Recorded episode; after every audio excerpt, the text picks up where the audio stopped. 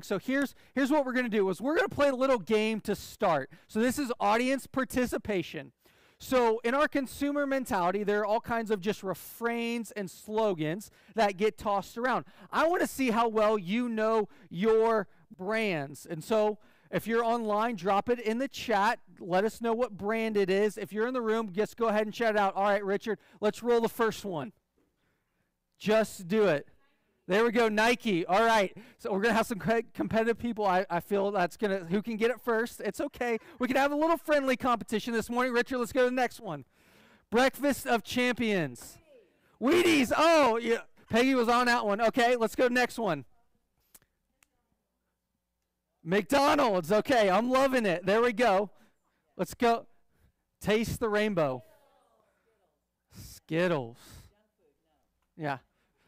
What's in your wallet? Capital One. There we go. Now, now, this one depends on, you know, which voice you hear it in. Because if you're a little bit older, you hear it in the Jennifer Garner voice. But if you're a little bit newer to the commercials, you hear it in the Samuel L. Jackson one. The, the what's in your wallet. Uh, okay, let's go next one.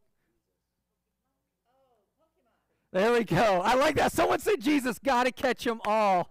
that was that, was that was good. That was good. That is Pokemon. So, yeah. that's good. A little fun this morning. Well, the point of that is is we we associate different brands with their slogans.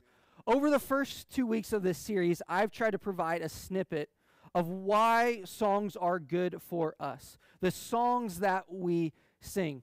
In fact, German theologian Dietrich Bonhoeffer said this Our song on earth is speech, it is the sung word. Why do Christians sing when they are together? The reason is quite simply that in singing together, it is possible for them to speak and pray the same word at the same time. In other words, for the sake of uniting the word. When we sing, we sing Scripture aloud together. A common word and a common refrain.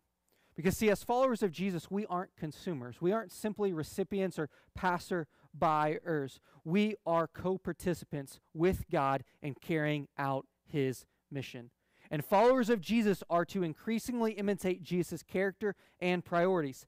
Therefore, we need road signs of sorts that say, hey, this way, if you're going to participate in Jesus' mission, if you're going to embody his character and priorities, go this way, act this way.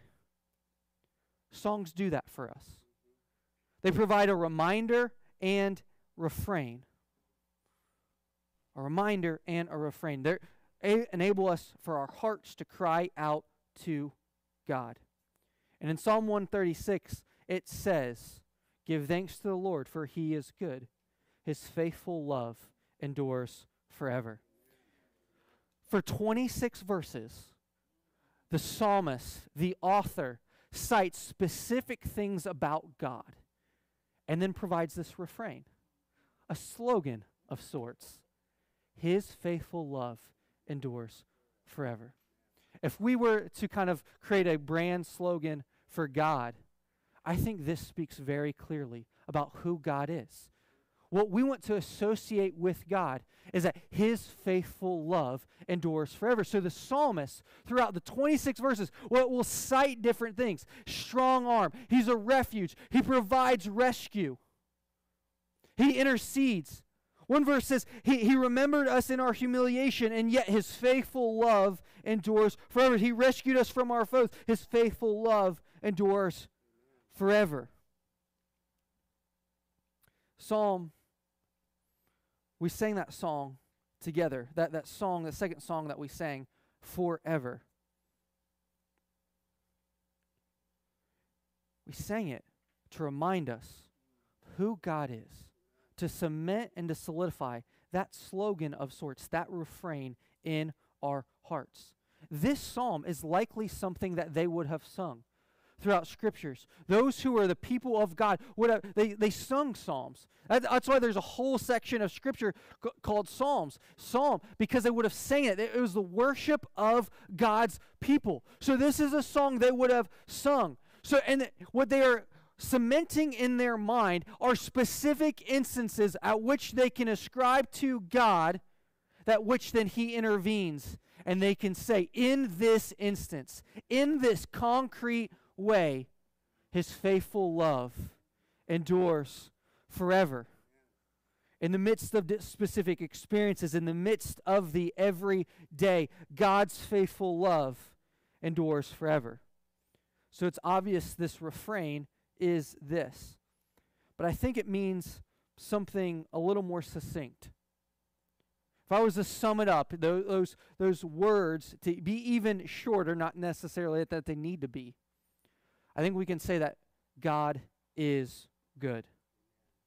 That God satisfies our soul. His faithful love endures forever. God is good. Almost like a cool drink on a summer day, or a belly full of warm mashed potatoes after Thanksgiving, or a, a sweet aroma that takes us to, to the coast or to a mountaintop, or to grandma's kitchen.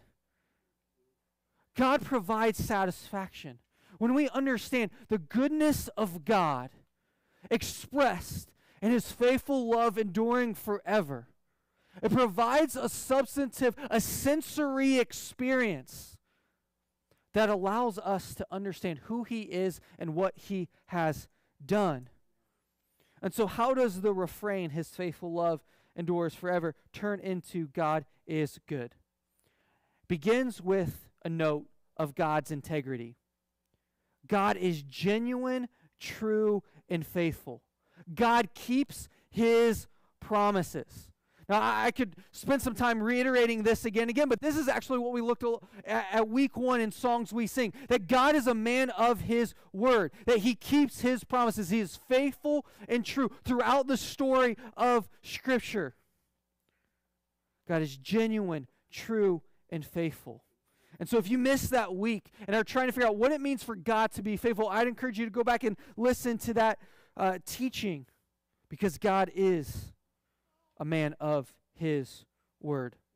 And so let's move to the next word in that slogan love. We import all kinds of things to that word because of our everyday experience.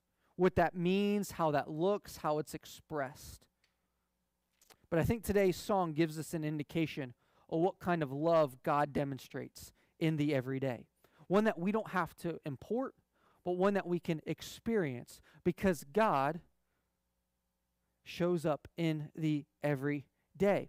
And the people of God, the reason this Psalm 136 is so powerful is because they look and they, they look back on their experience where it says he led his people in the wilderness. His faithful love endures forever. That's a specific experience where they experience the presence of God to help them understand what love was, and is. And if we were to parse that out to describe love, I think it shows up in three ways. First is that means God is benevolent. When we think of love, when we think of God's love, God's love is benevolent. He unselfishly seeks our ultimate welfare. He unselfishly seeks our welfare. Which means God does not withhold his love. He does not withhold his goodness. He doesn't keep you at arm's distance, kind of like a stiff arm of like a football player. He doesn't, he doesn't set that aside, but he unselfishly seeks our ultimate welfare. Two, God is gracious. He deals with people not on the basis of their merit or worthiness, what they deserve, but simply according to their need. Meaning that sometimes God prevents hardship and other times he aims to be present within it. God gives us precisely what we need. God is good in that way. He is generous in that way. He seeks our welfare. It means there's there's not limits. I th- I think of uh, a li- uh, a warranty on a car your engine's going to go out or, or, something like that and it's like you got 60,000 miles or 5 years and and if you don't, you know, if something breaks then cool, we'll fix it within then. But if it happens after you're out of luck. You're on your own. So there's limits, there's terms, there's conditions. But if God is, is good, if his faithful love endures forever, means that it's not a limited warranty, it's a lifetime warranty. That means you have access to that. That means that God's love is present and available to you. You may feel like you've got to set some terms or limits, but God has the, doesn't have those terms and those limits. It is free and available to you, and it's uh, you don't got to sign a contract of sorts. He wants you. He pursues you. He is after you, and he wants you to simply respond to that. And we see that how he has provided for that in Jesus.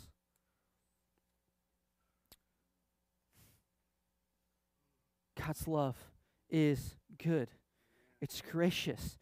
There's no limits and conditions. And sometimes we import our own experiences onto God. We, we feel like it, it's, it's, we've got limits.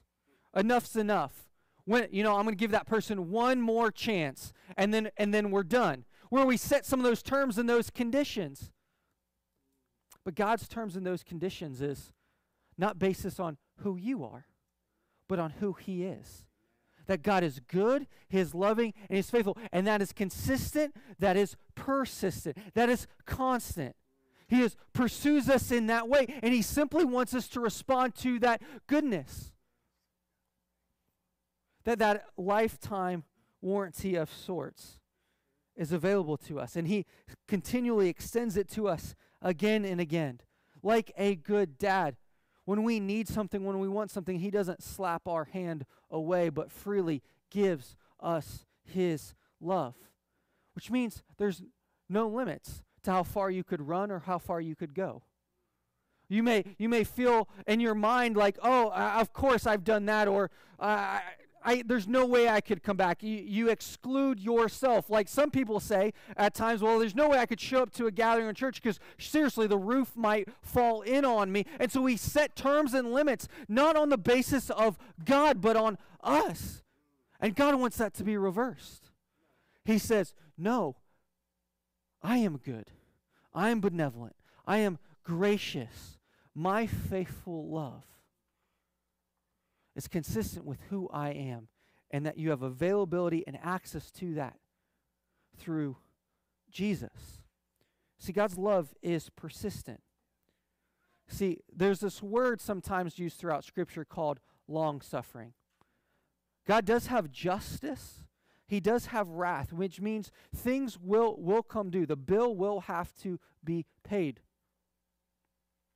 Sin has consequences. But God's love is persistent. So sometimes God withholds judgment and continues to offer a way out of our sin and our selfishness over a period of time. He bears the weight of our sin and our selfishness and our self righteousness. God sometimes even suffers rejection by us, but still extends love and purpose. That is love. The ability to bear the weight of rejection and consequences, but still pursuing us, knowing that one day sin and selfishness and brokenness will get its due. That love, the brokenness that we experience, will be reconciled.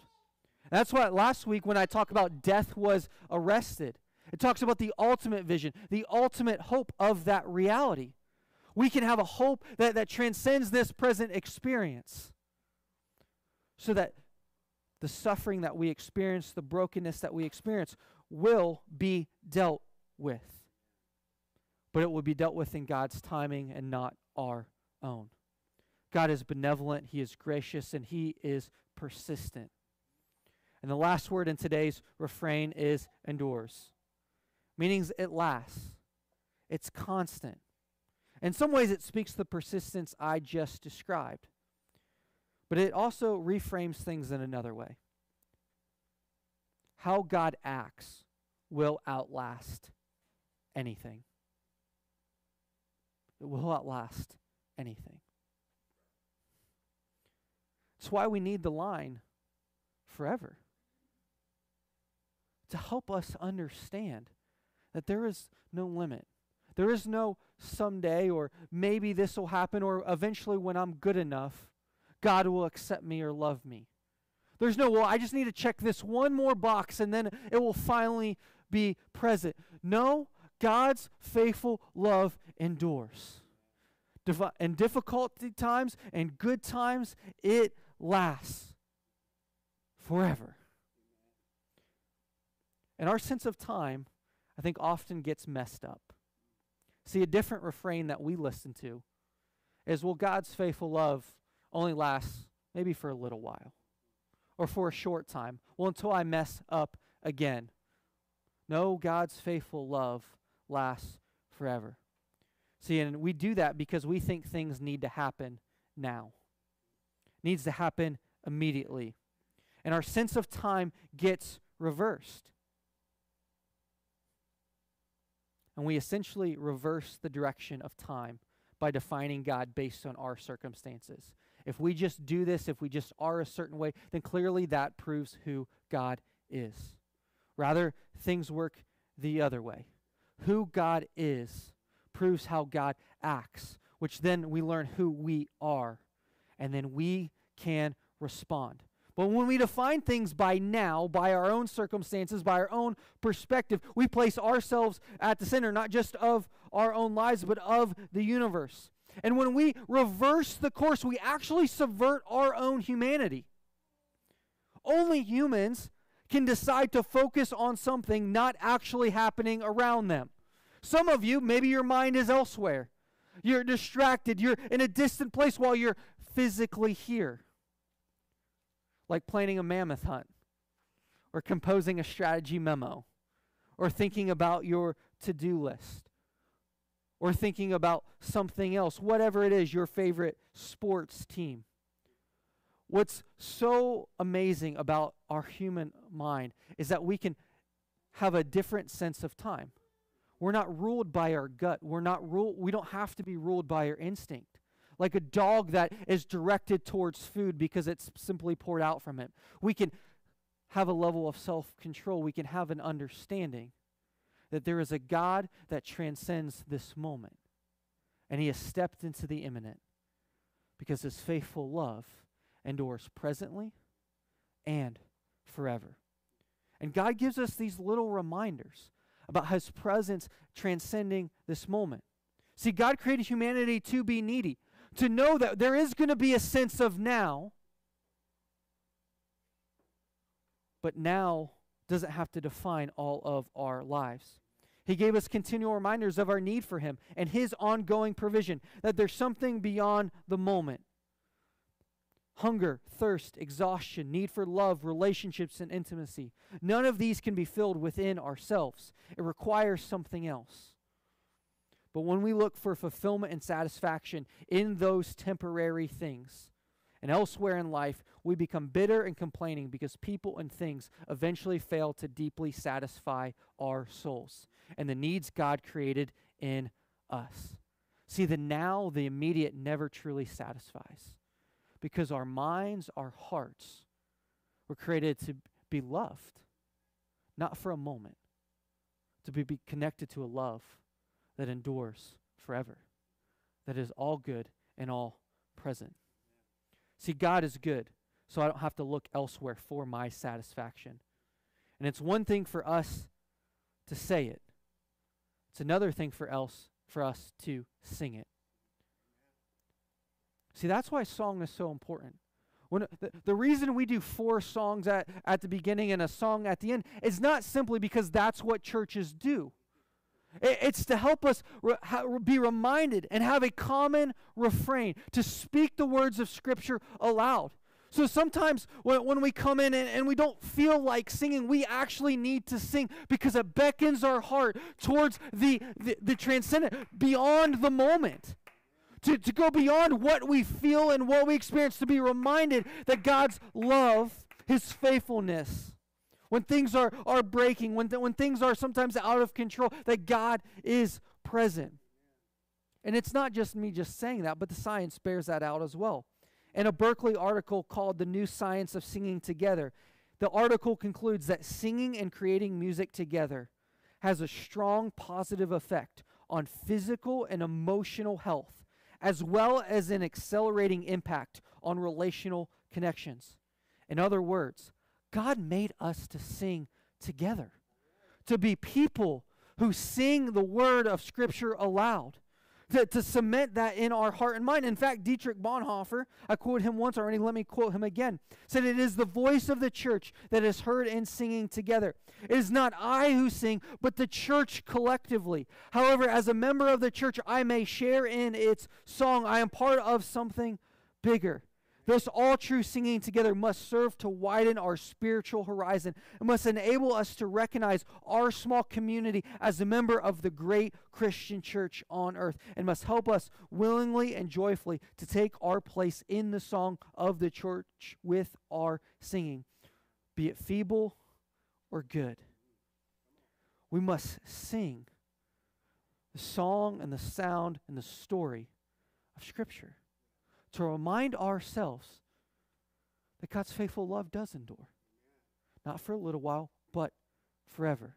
See, in the digital age, it's easy to lose sight of our place in the larger story, to live with a narrow, self centered perspective that I need it now, or I must have it now. But when we gather together to worship through music and singing, we have the opportunity to widen our spiritual horizon, to willingly and joyfully take our place in the song of the church, to step into the bigger story to step into that. And we know that it doesn't transcend this moment. Let me reference another song that we sung that Ann pointed out, the Revelation song, that we can say, Holy, holy, holy is the Lord God Almighty, who was and is to come. That's directly out of Revelation. And we're able to do that and sing that. Know that we're not bound by this moment, but we step into that larger story that will be sung and lived out forever.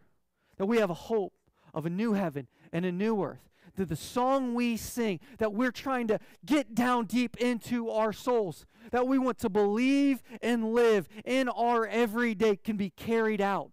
Not just for a little while, but it actually will be carried out. It will be lived out eternally. And we have that hope.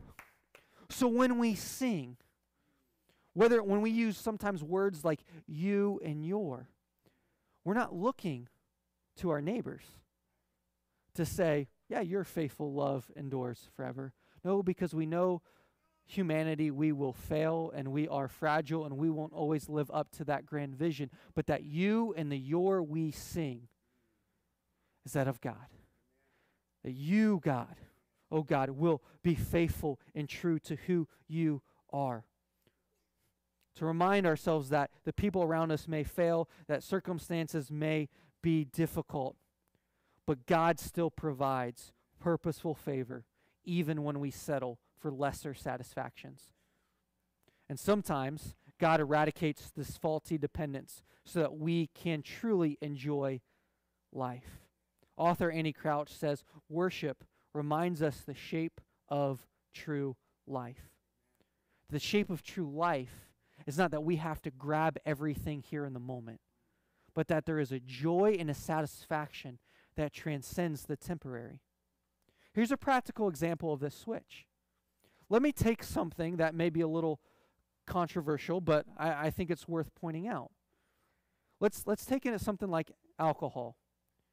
When we begin to understand who God is and what He has done, and He is a good God that gives us good gifts, we can savor sweet flavors of wine, of a beer, versus utilizing it as a, an escape after a long day's work. We, we can use it, we can enjoy, rather than use it to escape and to cope. Let me give something else.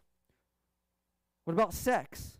We can see sex as an enjoyable gift made for the confines of marriage and as a good gift to help us enjoy intimacy rather than as a means to gain power, approval, or confirm an identity.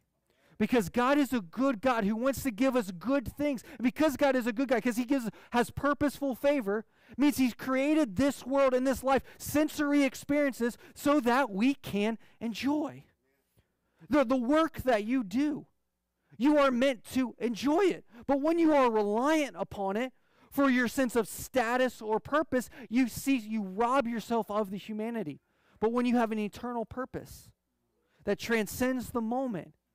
You can love and serve others because you don't need the job. You don't need the alcohol. You don't need the sex. And I can list other things. You don't need that to know who you are. You know who you are because of who God is. Therefore, we can then enjoy life. Because, see, instead of in seeking ultimate satisfaction from food, drink, exercise, sleep, or relationships, we need to trust the one and only who could truly satisfy our needy hearts. Jesus came to satisfy the hunger of our souls, to give us rest, to live in an intimate and loving relationship with us. Jesus is the better fulfillment of our every need. And when we are defined by that, when we begin to embody that, then we can enjoy life. Work isn't so much pressure anymore. You don't need substance to cope with the difficulty of life. And so while I've outlined a myriad of options, I think that maybe you can see how you might apply this teaching. That God's faithful love endures forever, that, that He steps into the present and shows up to provide, just like He did in Psalm 136. He does that today when we begin to trust and follow Jesus. And that's where he most purposely and profoundly did that. Is in stepping out of heaven and come to earth to provide us a way to know him, to understand what it means to truly be human. So I think those who are followers of Jesus can see some calls to action out of that reality. But if not, let me give you a few. See, when we understand that God is loving and He's patient and He's faithful and He's present, He's benevolent, He's good, and I can keep going on with the synonyms if I need to to help give you a better picture, a well rounded picture. We are called to then express that, which means we can do something like check in consistently. We embody what we sing. It means we can text a friend, How are you doing today? I'm thinking about you. I'm praying for you. Maybe multiple times a week. Borderline, I'd say, getting maybe a little bit annoying, but the, but the presence and the principle there is no, I, I want to communicate that you are thought of, that you are valuable, that the love that God has for me can be expressed through me to you. So you text, you call, you check in, you begin to embody what we sing. That God's love is constant, that it endures. So it means that you don't set limits at times. Someone slights you I'm still going to check in. I love you. How are you doing? I'm praying for you. I'm thinking about you. And maybe they respond back and you just listen and you care and you pray and you hope together. The second way I think you can express this is in celebrating. Seriously, Christians should be some of the most joyful people in the world. Because we're defined not by these present circumstances, but by a good and gracious Heavenly Father who gives us good gifts. So then we can celebrate, we can, we can have joy. So that, that's why even something like as simple as throwing neighborhood parties, where we're going to continue to talk about these. We want you to throw a block party. We want you to throw a neighborhood party so that you can communicate to your neighbors that God, that God has loved you and you want to love them. So throw a neighborhood party, throw a block party, celebrate. Do something tangible to express that. Invite them over. Get a little bit competitive in cornhole. Talk a little trash. Make some good barbecue. Enjoy some good things, not to prove yourself or to be popular, but because God is good and we want to share the goodness of God with others. That's why I, I, talked at the beginning to write how we're celebrating things on our gen cards. Little things, seemingly insignificant things. We want to be a people who celebrate because we are going to be celebrating for all eternity the goodness of God. That God is holy, that He is lo- lovely, He is the Alpha, the Omega, the beginning and the end, that He is worthy. And so we can celebrate and enjoy things now. And then as we check in consistently and as we even celebrate, that we're then able to connect the dots. That when people start to go, why are you celebrating? Why are you sharing praises? Why, why are you sharing these good things? Why do you constantly text me and ask me how I'm doing and, and, and, and how can I pray for you? Well, you can say it's because of Jesus. Because I've received that. I experienced that within the church. It's because of Jesus that I continually pour out.